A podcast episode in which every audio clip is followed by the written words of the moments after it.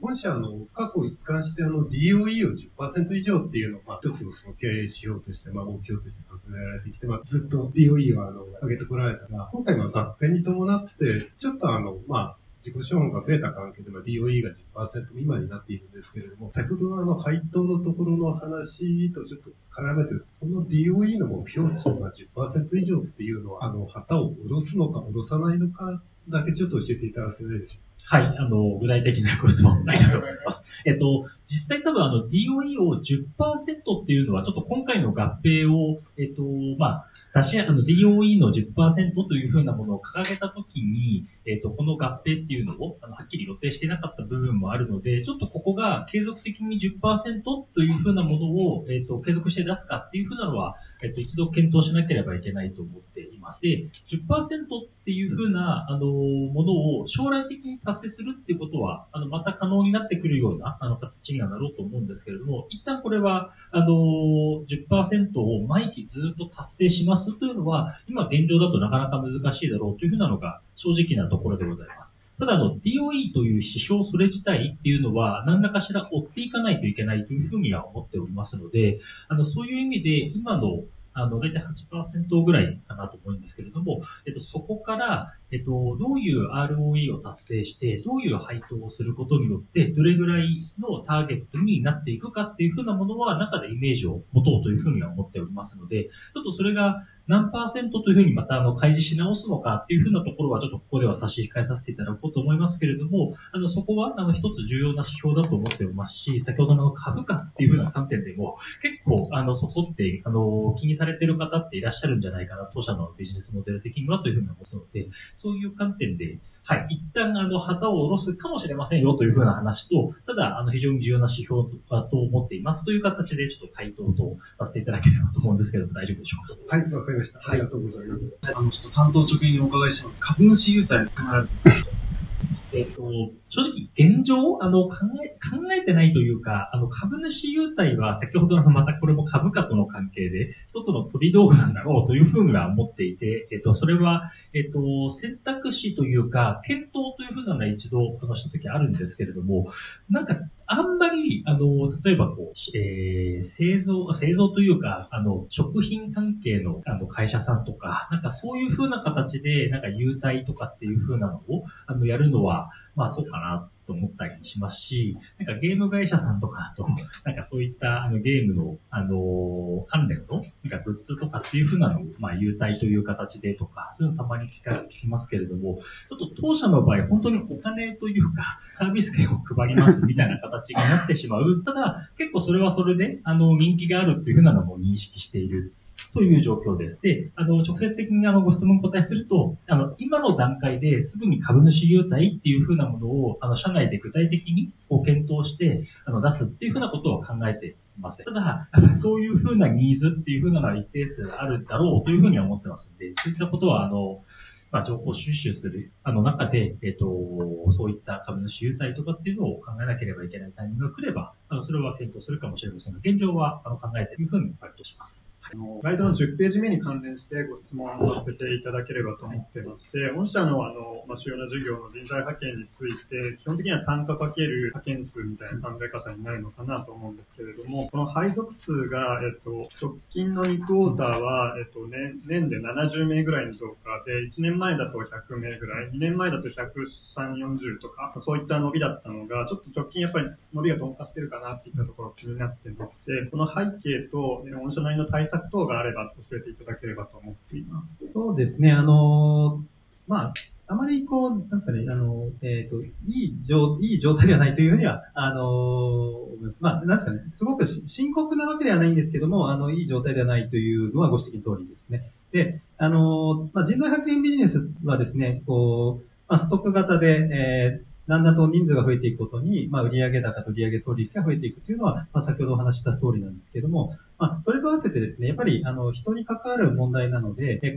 やっぱり退職とかですね、契約終了というのが起こってくるんですね。え、そうするとですね、同じ比率であったとしても、え、人数が増えてくると、まあ、それに合わせて、こう、契約終了数がやっぱり増えていってしまうので、まあ、それを上回る採用を、えー、常にしなければならないというような構造になります。なので、あのー、まあ、大手の人材会社なんかでもですね、だんだんこう、成長率が鈍化していくっていうのは、まあ、そういったところがですね、徐々にこう、飽和状態になってくると、まあ、こういう状態っていうのは起こってくるというのが、まあ、要因としては一つあり。で、ただ我々としてはですね、あのー、えー、せんめいを超えるぐらいのところなので十分いけるあの市場であるというふうに考えてますので、まあ、ここは正直も言い訳だろうというふうには思っています。で、ただですね、あの今の現状においてゲーム業界の内部で、あの非常にこう構造変化みたいなことがやっぱり起こってきてるんですね。あのやっぱりモバイルゲームからこう家庭用ゲーム、もしくは新技術への、えー、技術移転ですとか人材の、えー、移動があの進んでいるあの最中でありますので、まあこういったこう市場環境の変化に対応していく。えー、ことをですね、やっぱり内部の組織を強化することによって、あの、行っていかなければならないんですけども、まあ、そのあたりが、こう、少しこう、試行錯誤をしているというのが、まあ、率直なところです。なので、内部的にもですね、あの、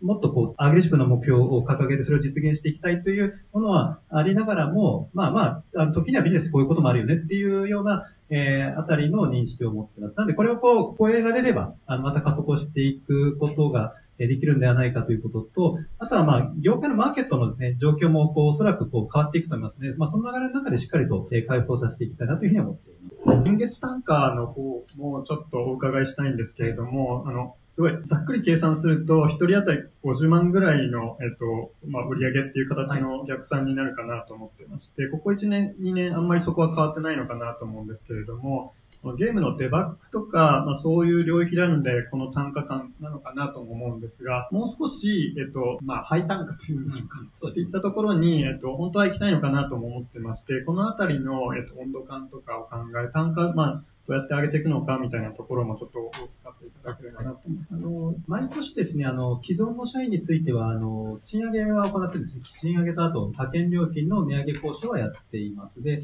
えー、ここ数年はですね、あの、まあ、政府も、こう、賃上げについて、こう、積極的にやりなさいという話もされていて、まあ、各産業で賃金が上がってきているので、まあ、ゲーム業界においても、あの、人材の引き止め施策として、えー、賃金アップというのは起こっています。なので、あの、長期的に就業している社員に関しては我々も、こう、賃金を上げていって、派遣力も上げていってるんですけども、まあ、毎年ですね、あの、に、さんびゃくめい採用していくものですから、まあ、その部分がある種、押し作業員になって平均するとごじゅうまんえんぐらいというのが、あの、現状ではあります。で、おっしゃったようにですね、やっぱり単価を上げていくといいますか、高い技術を持った社員を抱えて、まあ、その方々を派遣することで単価を上げていくことがやっぱり必要な、えー、施策になりますので、あの、その施策の一つとしては、今年しがつに立ち上げたフリーランスマッチングの、あの、コンフィデンスプロですね。まあ、このあたりはこう、えー、プロ志向の方々が割とこう、集う、あの、領域になってますので、まあ、こういった方々がこう、え増えてくると単価自体は上がっていくのかなということと、あとは基本的にはまあゲーム業界でまだまだ伸ばすつもりではありますけども、あの、他の アイティー とか Web 関係の領域に参入すると、おそらくこの辺は、あの、もう少し違った予想を呈してくるのかなとは思います。ありがとうございます。目標のにひゃくおくに対して、はい、ちょっと今、あの、成長率が、あの、寝始めてる部分だと思うんですけれども、ここはオーガニック中心に実現させていくって形なのか、それとも エムアンドエー が、あの、主って形で捉えてらっしゃるのか、もし、オーガニックであるならば、ちょっとどこが一番の、あの、グロースドライバーになってきた点について、最後お聞かせいただければなと思ってます。はい、そうですね、あの、今、はちじゅうおく今期の予想で出しておりまして、おそらくこれがですね、あの、インターワークスのあの、しがつからしちがつの分が入っていない状態なので、まあ、それプラス、こう、来期の、あの、自前の成長で、えーえー、そうですね。まあ、あとはそれプラス、まあ、先ほどのいろんな停滞要因とかを排除していくことで、ひゃくにじゅうおくとかそれぐらいいけるんじゃないかなとは思ってはいます。あの、まあ、あの、それぐらいやりたいっていうのはあります。で、それプラス、あの、えー、もろもろ新規事業のですね、あの、領域、えー、の、なんですか、模索はしてますので、まあ、新しく立ち上げた事業で、まあ、じゅうおくから、えー、にじゅうおく、さんじゅうおくぐらいのスケールのものを、まあ、いち、にほん立ち上げていくということで、えー、ひゃくごじゅうおくからひゃくろくじゅうおくまでは、えー、持っていきたい。で、それプラス、まあ、エムアンドエー、あの、ご縁があれば、まあ、さんじゅうおくからごじゅうおくくらいのものを、えー、作ってにひゃくおくっていうのが、今、今のところさんばんではあります。それは、大川軍師の存在なんですが、今、アミューズキャピタルインベストメントさんと、アミューズキャピタルさんで、よんじゅうごパーセント 程度、保有されてると思うんですが、今、あの、会社の関係とも良好だと思うんですけども、ちょっとあの、そこら辺の大株主さんの存在によって会社が、まあ、混乱になったりとか、そういったことが将来起こるとは思ってはいないんですけども、ちょっとそこら辺の、あの、大株主との向き合い方といいますか、社長どのように捉えていらっしゃるのか、ちょっとお話しいただけると助かります。はいろしくお願いします。そうですね。あの、基本的には良好な関係といいますかですね、あの、まあ、あの、非常にこう、ゲーム業界と人材業界で、あの、非常にこう、まあ、それこそこう、産業史に残るような、あの、実績を上げた経営者の方々であり、まあ、投資家の方でありますので、私としても経営者の先輩として、あの、非常にこう、学ぶことも多い方であるというふうに、まあ、認識して、あの、まあ、定期的に、あの、まあ、実説の挨拶的なものも含めて、あの、まあ、ご挨拶何回も伺っておりますので、まあ、そこはそのおかしな関係ではないので、えー、基本的にはですね、あの、長期保有でこれまでも、あの、様々な会社を、あの、に出資をしてきた方ですので、まあ、何かこう、投げ売り的なものはないというふうに、まあ、信じておりますけども、まあ、一方でですね、あの、今の比率を維持していて、プライム市場に行くということを掲げていくこと自体が、こう、そもそもこう、えー、ミスマッチになりますので、このあたりは、えー、ある程度解消していく必要があるというふうには考えておりますので、まあ、我々の方で何らかの資本政策を、えー、考えさせていただいて、まあ、しっかりと対応していくことで、あの、まあ、他の株主さんにも納得ができるような、えー、形の進め方をしたい。将来の、将来の、えー、将来さん、えー、売上がにひゃくおくの営業利益さんじゅうおくという数字が、だいたい営業利益 じゅうごパーセント ぐらいで、えー、そこを、まあ、それを目指すイメージで エムアンドエー する、そんなニュアンスかなと思ったんですけど、はいはい、えー、現在、あの、インターワークスを合併して、えー、計画の営業利益率が じゅうよんパーセント ぐらいになってます。で、えー、多分、あの、前、合併する前は営業利益率 にじゅっパーセント ぐらい。で、えー、そのインターワークスの、えー、利益率を上げていく必要があるんだと思うんですが、あのー、なんかその、上がっていく、なんでしょう、この、道のりっていうのは結構、あの、計画的な、えー、目安ができているんでしょう、いう。あ、はい、そう、そうですね。あのー、この合併が、えー、この、そうですね、にひゃくおく、売上高にひゃくおく、えー、営業利益さんじゅうおくのうちの、売上にひゃくおくに対して、えー、この合併によって、こう、何かそれが大きなキートライになって、えー、なるというよりもですね、どちらかで営業利益の達成の方が割と容易であるというふうには思ってて、あの、なんですかね。まあ、基本的に人材紹介事業というのは、あの、えー、ショットのビジネスモデルなんですね。えー、まあ、人材派遣というのはストック型で、こう、えー、毎年毎年売り上げを、まあ、増収増益を積み重ねていくのに比較的適しているんですけども、えー、人材紹介というのは毎年毎年、あの、手数料をいただいて、それがまた翌期ゼロからスタートするようなことになりますので、えー、必ずしも右肩上げでずっと上がっていくわけではないという、えー、ところ。で、あとはまあ、求人メディアもですね、あの、季節トレンドですとか、業界トレンドが割とあるので、あの、比較的今の状態では安定成長であるというところで、あのトップラインの成長率に関しては我々はそういうふうに捉えるのが、まあ、現実的だろうというふうに考えているんですけども、あの、営業利益に関しては内部のオペレーションの問題であるというふうに考えているので、あの、まあ、非常にこう、似た構造のビジネスをやっていて、かつあの、えー、管理本部もですね、あの、共にまあ、あの、まあ、上場企業としての、えー、同じようなこう、まあ、オペレーションをやっているので、まあ、このあたりはですね、統合して、えー、効率化をしていくことと、まあ、様々な投資ですとか、コストのかけ方に関しての考え方を、えー、まあ、我々のこう、なんですかね、こう、基準でやっていくことによって、あの、営業利益率 じゅうごパーセント はそんなに難しくないんじゃないかなというふうに思います。えっと、今年、あの、コンシューマーゲーム、モバイルゲーム、まあ、オンラインゲームと、この循環で、えっと、いい感じに回してるという認識なんですが、ちょっとモバイルゲームが今年すごい苦戦をされていたという印象を受けたんですね。はい、で、あの、まあ、モバイルゲームがすごい苦戦してしまった。ちょっとあの、来年からはあの、こう、抑えていこうかな、みたいな時とかって、あの、この成長の数字には影響はないと考えてますかね。母数が変わらない的な感じで。うん、そうですね、あの、なんですか、えっと、減収の、まあ、成長が鈍化をしているっていうのが今の現状だと思うんですね。で、あの、なので、あの、これをこう、また、角度を上げたいというふうには思ってますので、そこに対してはですね、今は物足りない、状態ではありますけども、これがなんかダウントレンドにあるというイメージもあまり持ってはいますね。で、えっと、まあ、今のおっしゃった通りです。モバイルゲームの会社さん各社苦戦をされていて、まあ、家庭用にシフトをしていって、で、家庭用ゲームってやっぱり開発期間が長いのと、えー、開発費用が非常に大きいので、やっぱりこう、ローンチをして売り上げが立つまで数年かかってしまうんですよね。で、その数年かかる期間、えー、どのようにこう、経営を成り立たせていくかっていうのが、まあ、各ゲーム会社さんも経営陣のですね、今、こう、悩んでいらっしゃるところなんですけども、まあ、とはいえですね、あの、ゲームのこう、技術ですとか、あの、まあ、ゲームの周辺のマーケティング技術を使った、まあ、様々なエンタメサービスが出てきてますので、まあ、そのあたりの領域に人材をシフトしていって、ったりですとか、我々としてもですね、あの、えっと、そうですね、バイネームで挙げると、例えば、あの、まあ、グリーさんとか、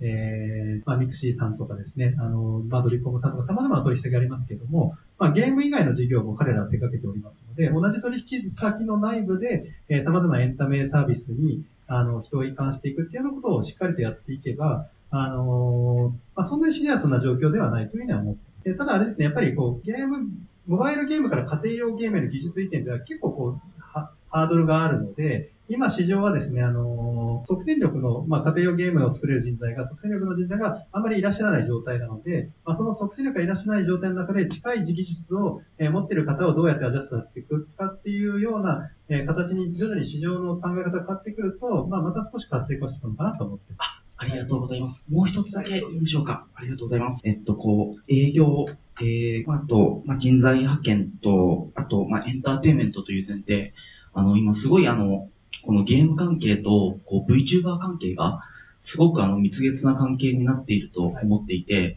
でもあの畑違いだという認識なんですが、今後ちょっとそういった方向を見ているのかというのを質問したいのですが。そうですね。あの、非常に密接ですし、まあ、同じ会社さんで別の事業部でやってたりもしますし、あとは、えっと、転職者ですよね。あの、まあ、そういう VTuber の業界からゲーム界に移ってくる方もいれば、その逆もいらっしゃるということだったり、あとは我々のその、あの、社員の方々の、こう、余暇時間の過ごし方としてもそういったものを活用しているので、まあ、非常に近い業界であるというふうに思っています。で、その中でですね、あの、まあ、労働市場がどの程度あるのかというのもちょっとあってですね、あの、まあ、フリーランスとか、こう、個人でやってらっしゃる方々の、えー、プレイヤーの方が多くて、そこに対して、プラットフォーマーと広告、えー、配信業者みたいな構造でもあったりするので、まあ、そのあたりで我々がど、どこにこう、あの、まあ、どの領域の、まあ、人材ニーズを取り込んでいくのかっていうあたりはちょっと課題かなと思う。ただ、あの、VTuber 関連をやってる会社様に、派遣ではあまりお世話になってないんですけども、人材紹介を通してですね、あのー、まあ、様々な、こう、まあ、ディレクタークラスの